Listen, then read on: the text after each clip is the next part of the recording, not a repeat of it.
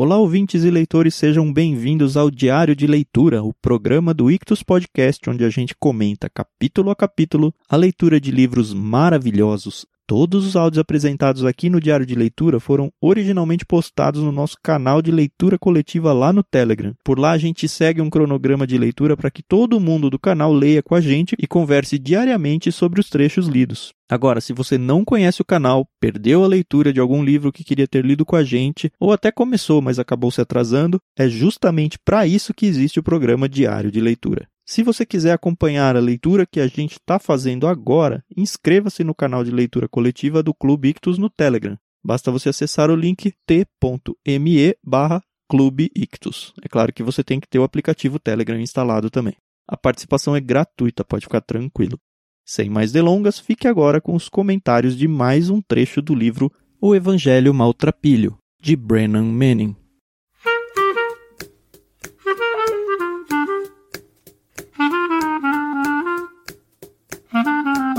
Olha que legal, Thiago. Queria dar uma dica pro pessoal, É. para quem tem o Kindle Sim. e assina o Kindle Unlimited. Tem vários livros do Brennan Manning lá. Inclusive tem o Evangelho Maltrapilho, mas não no, no plano, tá lá pra você comprar. Mas Uhum. é legal, pra quem gosta do autor, gostou do, do que ele tá falando, dá uma olhadinha lá. Ah, legal mesmo. O Kindle não tá patrocinando a gente, mas aí é uma utilidade pública. É, a gente usa e avisa o que é bom, né? É, poxa, tem uns livros aqui bacanas, já peguei. Vou começar a ler quando tiver aí um tempo. Ah, mas você já tá ligado que eu sou do físico, né? Eu tenho o Kindle, eu assino o Unlimited, Hum, mas putz, se eu puder ter o físico, é outra outra experiência pra mim, é ter a página no mesmo lugar sempre, você cria uma memória fotográfica de onde tá o quê. Eu sei que dá pra marcar no Kindle, mas eu marco, mas não revisito. No livro eu revisito o tempo todo, né? Sim, sim. É, eu também sou muito do físico. Inclusive, esse meu Kindle é geração 4, ele é bem velhinho e tal, mas ele atende às minhas necessidades. Mas de vez em quando, quando você vai viajar para um Ah, lugar. lógico. Não, eu uso ele todo dia, minhas devocionais são nele, que eu faço uma leitura Ah. bíblica, uma Uhum. bíblia diferente por ano, né? Uhum. Apesar de eu ter, sei lá, umas 15 bíblias mais ou menos em casa, eu tenho a praticidade dele, enfim. Não sei, porque eu Uhum. faço a minha devocional lá e funciona bem. Mas acho que a única coisa que eu tenho lido nele é, é a Bíblia mesmo. Ah, que legal. Eu já li uns 6, 7 livros nessa quarentena só no Kindle. Porque eu, diferente do Tan, eu consigo ler de noite, às vezes eu tenho insônia, ou acordo muito cedo, e aí eu quero continuar debaixo dos cobertores, então eu só pego o Kindle e consigo ler bastante. Você sabe que um abajur resolve esse problema, né? Mas aí eu vou acordar o Fernando. É, ele vira pro outro lado. Tá certo. Ai, ai.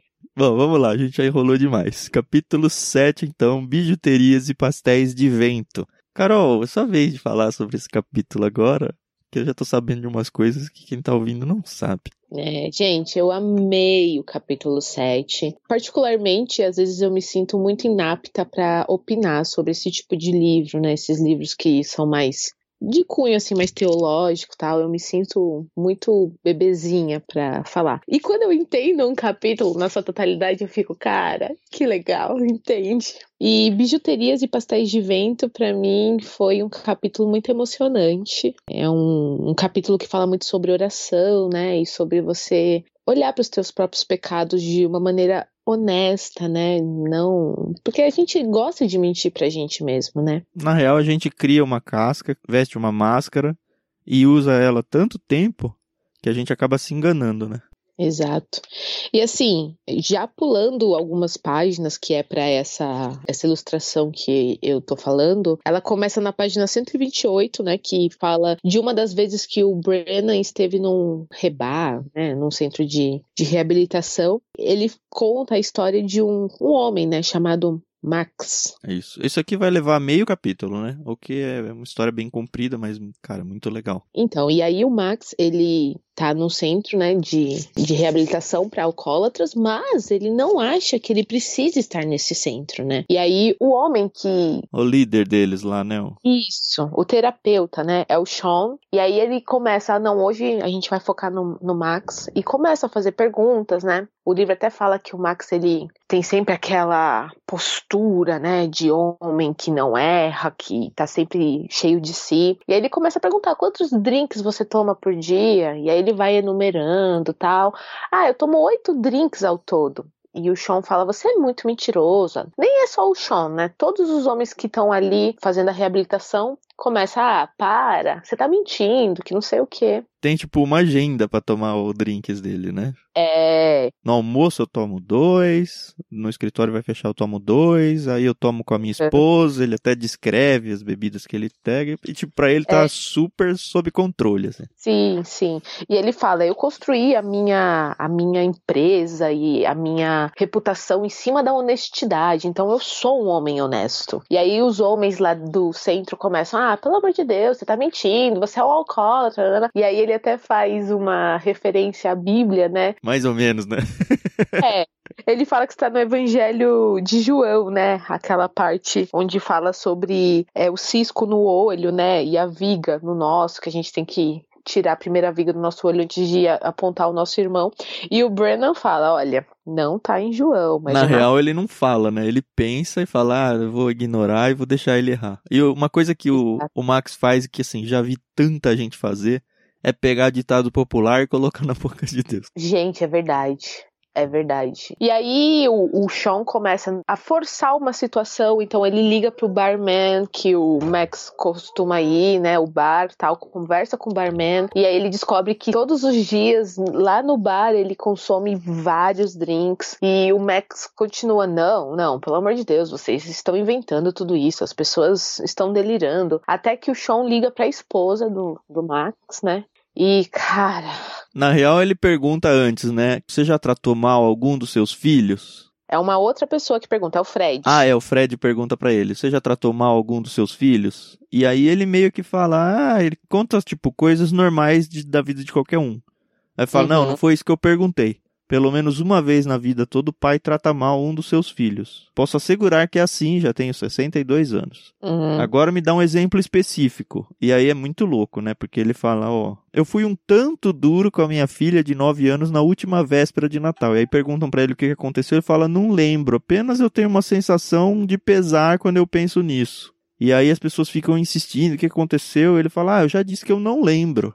E aí sim é que o líder lá, o Chan, ele liga para a esposa para perguntar o que, que aconteceu. E aí segue aí, Carol. Gente, eu não vou ler aqui na totalidade, né? Quem tem o livro pode fazer isso, mas a filha dele basicamente queria um, um par de sapatos novos. Ela tinha nove anos e ele falou: tá bom, vamos lá. Foi até a cidade, comprou os sapatos para ela tal. E ela, ai, papai, você é o melhor pai do mundo tal. E é incrível, quando você tem um vício, você só precisa de uma situação para querer entrar nesse vício, né? Então ele ficou cheio de si, ó, eu sou o melhor pai do mundo e tal, então eu vou tomar uns drinks. Onde eles estavam era muito frio, devia estar tá nevando e qualquer coisa do tipo, né? Natal nos Estados Unidos. E aí ele fala pra filha dele, ó, fica aqui dentro do carro, eu vou deixar o motor ligado, porque tá muito frio. Aí fica o aquecedor, né, no carro. Isso, e a menina ficou lá dentro, né? Não falo o que aconteceu com ela no sentido de, ah, papai, não quero ficar, ou tudo bem. Uhum. E aí isso era, sei lá, três horas da tarde. Três da tarde, isso. E aí ele encontrou uns amigos, encontrou uns veteranos de guerra e tal. E aí ele começou a beber, e beber, e beber, e beber, tudo porque ele era um bom pai e tal. Essa foi a motivação que levou ele a beber. Quando ele se deu conta, já passava da meia-noite quando ele voltou pro carro, óbvio que o carro tinha desligado, né? Sei lá se acabou a bateria, a gasolina, não sei como é que funciona. A menina tava.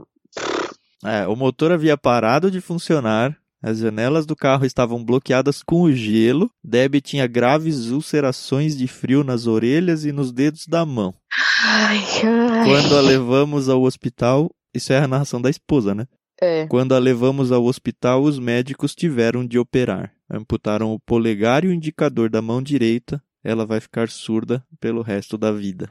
E ele não se lembrava do que tinha feito para deixar a filha mal. Gente, isso mexeu tanto comigo, porque às vezes a gente acaba fazendo mal para aqueles que a gente mais ama, né? Por causa de um vício ou de uma situação que a gente não quer enxergar, né? E aí continua falando que ele então ficou maluco, era como se ele tivesse tendo um ataque, e o Sean, que era o terapeuta, foi muito duro com ele, né? Empurrou ele e falou: Você é um mentiroso, vai embora daqui. E aí o livro fala que ele tinha três opções. Seu canalha miserável, saia daqui antes que eu vomite. Não dirija um centro de reabilitação para mentirosos. E aí o, o, Max tinha três opções, né? Ou ele ficava maluco, né? Ficava insano, ou ele se matava, né? Ou ele aceitava o tratamento para ficar sóbrio, né? Eu gostei muito dessa parte aqui, Carol, porque lá em alguns capítulos atrás a gente já leu, tem uma situação onde um cara que também tá nesses alcoólicos aí, é, uhum. lá eram os alcoólicos anônimos, né? Mas enfim, em uma reunião ali de viciados, e ele é, reconhece que caiu, lembra? Ele bebe tudo. Sim. E todo mundo passa a mão na cabeça dele. Isso. E na verdade. época até eu falei, me incomodou um pouco e tal. E aí depois eu reconheci e falei, cara, não, ele claramente já estava arrependido e, e as pessoas não tinham mais que acusar ele, ele já estava pesado. Uhum. Só que nesse caso aqui é o oposto. Porque o, o Max, ele não tá arrependido, ele nem reconhece direito que ele tem um problema, sabe? E é. aí o autor apresenta, através do líder aqui do, do Murphy O'Connor, que é o, o Sean, né? Uhum. O tal do amor duro. Uhum. E é isso que a gente precisa no contexto do cristianismo. Em alguns momentos, a gente precisa ser duro com o pecador porque ele não está nem reconhecendo o pecado dele, ele não está se arrependendo, então partir para aquele lado de não, vem aqui, somos irmãos, a comunhão e tal, tá errado. Sim. É a hora de falar, ó, você precisa tomar vergonha na cara, mano. É aí que é. entra, por exemplo, a disciplina bíblica, da disciplina eclesiástica, que uhum. a pessoa pode chegar ao ponto de ser expulsa da igreja, né? Ela sair uhum. do hall de membros e tal. Não é porque a pessoa se arrepende e o pecado foi grande demais. É porque a pessoa nem reconhece, porque ela fala, não, Sim. ou ela nem fala, eu não tô em pecado, ou ela fala, não, eu tô em pecado e vou continuar e não quero saber de vocês. Não tô nem aí. É, é muito triste, né, quando isso acontece. Mas só para vocês saberem, a história do Max foi diferente. Ele reconheceu que precisava, né, se tratar. E a história dele acaba com o Fred, que era aquele senhor de 62 anos, indo até o quarto dele. Ele encontra o Max sentado, lendo. E aí ele fica ali um tempo. Quando ele percebe que o Max tá chorando, e aí o Max fala para ele, Fred, acabo de orar pela primeira vez em minha vida. Então, é muito importante quando você reconhece que você está errado, que você precisa de ajuda, você saber que você pode contar com as pessoas que estão ao seu redor, né? Uhum. E aí ele encerra com a questão do oposto da verdade, né?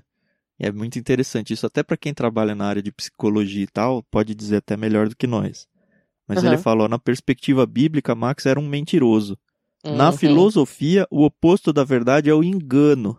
Na escritura, o oposto da verdade é a mentira. É. E assim, quando a gente muda o nome da mentira para tentar dar uma mascarada ou tal, é aí que começa o problema, né? É, ele ainda fala no livro, né? Se a gente for ver essas mentiras brancas, né? A gente vai ter pecado tanto durante o dia, né? Que a gente pensa, ah, isso aqui não vai afetar ninguém. Quando afeta a gente, nós mesmos, né?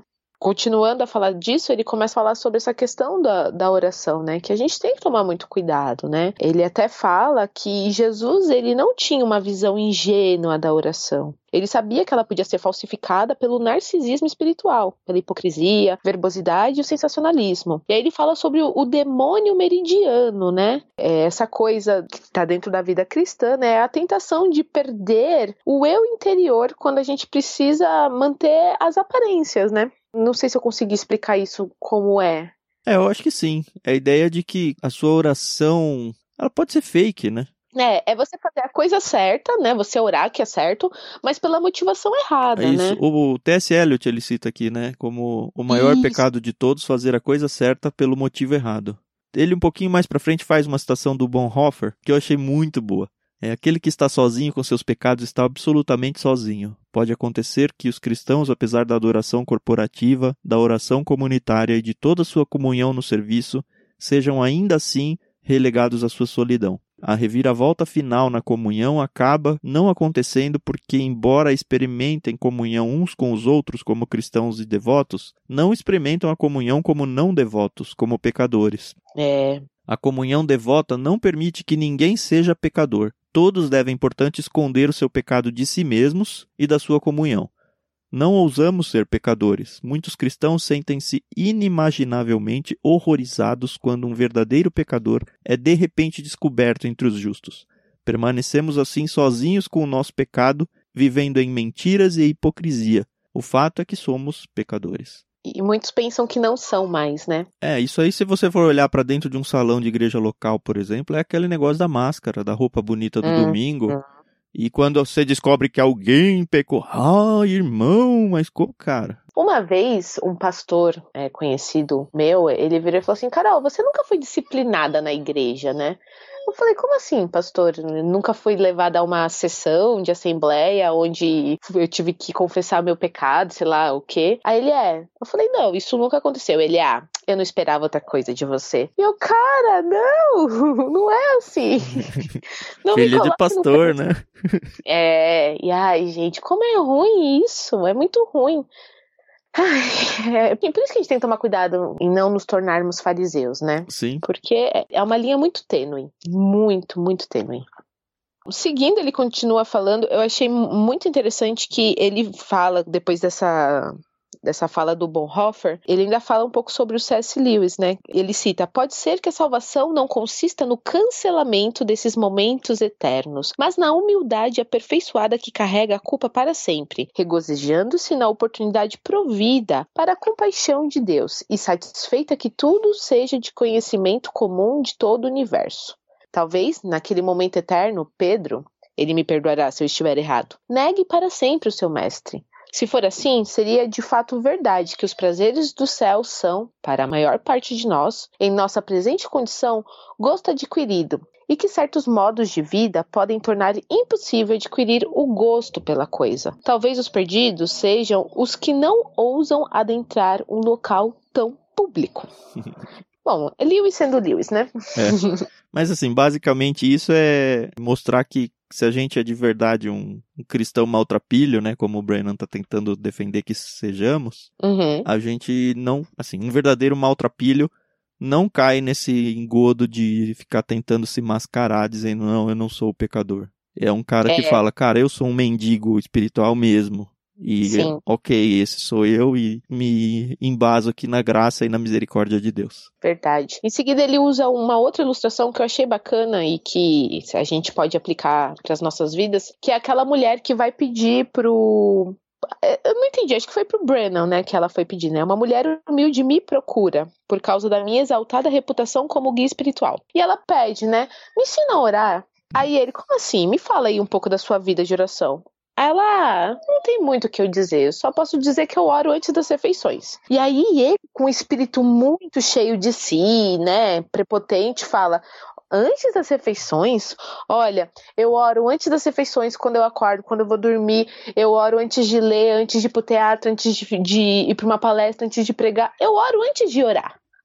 E aí você fica, caraca, né? Poxa, eu preciso orar. E aí, de noite, ele vai à presença de Deus, né? E Deus sussurra: Seu João, ninguém ingrato. Até o desejo de orar é um dom meu. É, é muito que estava sendo dito no, no, começo aqui, agora há pouquinho, né? Esse uhum. negócio de que quando a gente exerce as disciplinas espirituais e elas precisam ser exercitadas, chega um momento em que a gente começa a se achar o supra-sumo. Nossa, que supra-sumo é coisa de velho, né? Mas enfim, a gente começa a se achar o supra-sumo, o must. É. Só porque a gente olha como eu leio a Bíblia, olha como eu oro, olha como eu sou espiritual, e aí tá sendo tudo em vão, né? E isso vale para qualquer coisa, para dízimos, para ofertas, para qualquer coisa em relação a Deus. Eu não esqueço aquele texto bíblico que fala que a sua mão esquerda não saiba o que a sua mão direita tá dando. Uhum. Sabe, não uhum. fique no banco da frente orando com as mãos para os céus. Vá em secreto, você e o seu pai, porque é, é, lá que você vai ter o seu relacionamento desenvolvido. Se você faz uhum. isso na frente das pessoas, você já conseguiu a glória que você queria. E aí o resto não passa de perfumaria. É, verdade. E bijuteria barata, né? É. E aí ele fala muito, e eu nunca pensei nisso, ele falou em Caifás, né? A gente uhum. sempre Caifás como sumo sacerdote mau, Isso me deu uma ideia de pregação. Eu nunca vi ninguém colocar isso daí, viu? Dessa forma. Foi muito boa. Então, exato. Porque quando a gente é, lê a história, né, a gente vê o Caifás. Ah, ele queria matar Jesus Cristo porque Jesus estava mudando lá a tradição, né, dentro do templo, dentro da religiosidade que os judeus viviam, né? Uhum. E aí ele usa aqui um, uma. Ele fala sobre Jesus e, e Barrabás, né? A escolha normalmente apresentada aos cristãos não é entre Jesus e Barrabás. Ninguém quer se identificar com quem é tão obviamente um assassino. A escolha com a qual temos de ser cuidadosos é entre Jesus e Caifás. E Caifás nos engana. Ele é um homem muito, e aí ele usa entre aspas, religioso. Na ideia de que o Caifás, sendo o líder religioso, ele tá lá muito mais para preservar a instituição, para preservar as Uhum. tradições, do que para cuidar de vidas, de pessoas. E tudo bem eu, eu ferir, tudo bem eu matar uma pessoa em nome Aham. da preservação da religião, da tradição, ou seja lá o que for. Sim, e a gente percebe isso. É... A gente está passando por um momento de pandemia onde muitos templos ainda estão fechados, né? Tem uma longa discussão aí se deve ou não abrir, se quando a gente abre a gente está pensando no nosso irmão, só está pensando, sei lá, na manutenção do templo. E, gente, acho que a discussão lá não é por aí, entendeu? Acho que se a igreja vai abrir ou não, se os líderes, a comunidade decidiu ou não, isso não é o importante, entendeu? Óbvio que a gente tem que tomar cuidado com o legalismo, né? Ah, eu vou abrir o templo porque senão eu vou perder minha comunidade, eu vou perder meus membros, eu vou perder os meus dizimistas, e isso que a gente tem que tomar cuidado, né? E eu acho que é bem isso que o, o Brennan tá falando nesse momento, né? Achei também muito interessante quando ele fala essa questão que você disse, né? Que, ah, eu vou matar em nome da tradição, em nome da lei, enfim, que foi o que Caifás ele é usado como exemplo. E ele traz a questão do aborto, né? Uhum. A gente fala, ah, eu sou contra o aborto. E ele se posiciona contra mesmo. Não é Aham. que ele tá tentando defender o aborto. A questão é que ele fala que a gente gasta tanto esforço em defesa do contra o aborto e a gente não dá atenção a, por exemplo, um mendigo ou um idoso que tá morrendo por falta de tratos. Exato. Ou daquele assassino que tá preso e que carece de misericórdia, né? Como a gente. A gente se põe numa posição superior. Ah, eu nunca matei, eu nunca roubei, eu nunca errei, assim, eh, pecados capitais, né? Então eu sou melhor do que aquele assassino que tá lá na cadeia. Mas não, não é isso, entendeu? De Jesus, quando ele morreu, ele morreu por todos. Uhum. Hoje de manhã eu vi uma notícia e recebi um aviso de pedido de oração da minha família, né? Uma família que está morando no Brasil, eles mandaram um pedido de oração falando: olha, tá chegando o furacão Laura. E assim, cidades já estão sendo evacuadas, tá muito tenso. Parece que ele vai ser o mais forte, que vai chegar aí talvez o ano ou em sei lá quanto tempo, eu praticamente nunca acompanho. E ela pedindo orações Aham. por isso, né? E a outra é a... alguém da minha família mandou, que tem um conhecido lá, que a filhinha caiu dois anos e meio. Caiu e quebrou o fêmur. Uau! E vai ter, tipo, que ficar paralisada por dois meses, sei lá quanto, pra conseguir colar o. Cara, fêmur é, é tenso, né? É. E aí eu tinha já lido esse trecho aqui, que eu vou ler agora vocês vão entender o que eu tô falando. Choramos diante da injustificada destruição do não nascido, ele ainda no tema do aborto, né? Aham. Será que choramos também quando o noticiário vespertino anunciou que uma família negra do Arkansas havia sido eliminada a balas da sua vizinhança branca? Certa manhã experimentei um momento terrível. Tentei lembrar quantas vezes entre 1941 e 1988, olha quantos anos aqui, hein? Mais de 40 anos. Eu havia chorado por um alemão, ou por um japonês, por um norte-coreano, ou por um norte-vietnamita, por um sandinista, por um cubano. Não lembrei uma vez sequer. Então chorei não por eles, mas por mim mesmo. E aí, depois que eu li isso, isso ficou muito impresso na minha mente. Chegou Uhum. essas duas notícias e assim, você pode abrir o jornal e vai pegar quantas você quiser de desgraças de pessoas que não tem a ver com a sua vida, então ela lá e eu cá, sabe? Uhum. Mas quando foi a última vez que eu de fato chorei pela desgraça de algum desconhecido, sabe? Eu não lembro. É. E você, você lembra? Eu, é assim, essa dureza do nosso coração pega a gente, cara. Esse livro tem aberto isso na minha mente aqui. Espero que abra no meu coração. E assim, normalmente eu recebo esses tipos de oração. Quando faço, faço aquela oraçãozinha protocolar só para dizer, ó, check. Você pediu pra eu orar, Aham. eu orei. Dessa vez foi uma oração diferente. E eu Que espero bom. que isso mude assim na minha vida. E se você sofre disso também, espero que as minhas palavras façam alguma diferença para você. Amém. É, e a gente tem que tomar cuidado, né? Porque quando a gente vê uma pessoa que teoricamente é nosso inimigo, né? Que não defende a nossa fé, enfim, a gente sente um pequeno prazer no sofrimento, né, dele. A gente tem que tomar cuidado com isso, Uhum. porque não, não é isso que Deus nos ensina, né?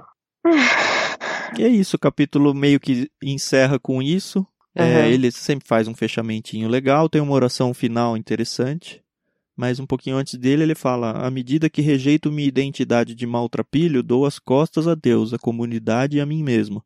Torno-me um homem obcecado por uma ilusão, um homem de falso poder e terrível fraqueza, incapaz de pensar, de agir, de amar. Um pouquinho mais adiante, levar a verdade sobre nós mesmos, tal como somos para Deus, tal como Deus é, é a coisa mais nobre que podemos fazer nessa vida.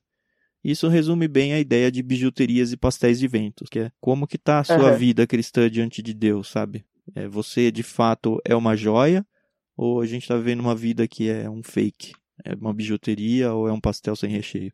Sabe o que eu acho legal? Esse é um livro escrito teoricamente novo, né? Escrito em 2005, ou pelo menos foi traduzido em 2005. Ah, ele é de 1990, na verdade. E como ele é atual, né? Ah, Acho que sempre vai ser, infelizmente. É.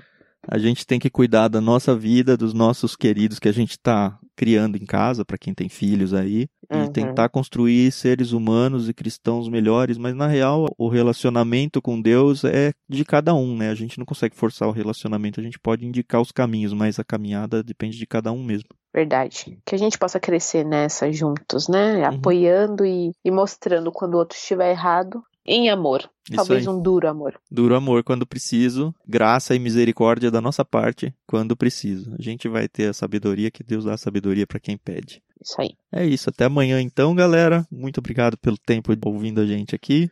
E a gente volta pro capítulo 8, Liberdade do Medo. Tá legal o livro, né? Uhum, bastante, bastante. É isso aí, pessoal. Até amanhã.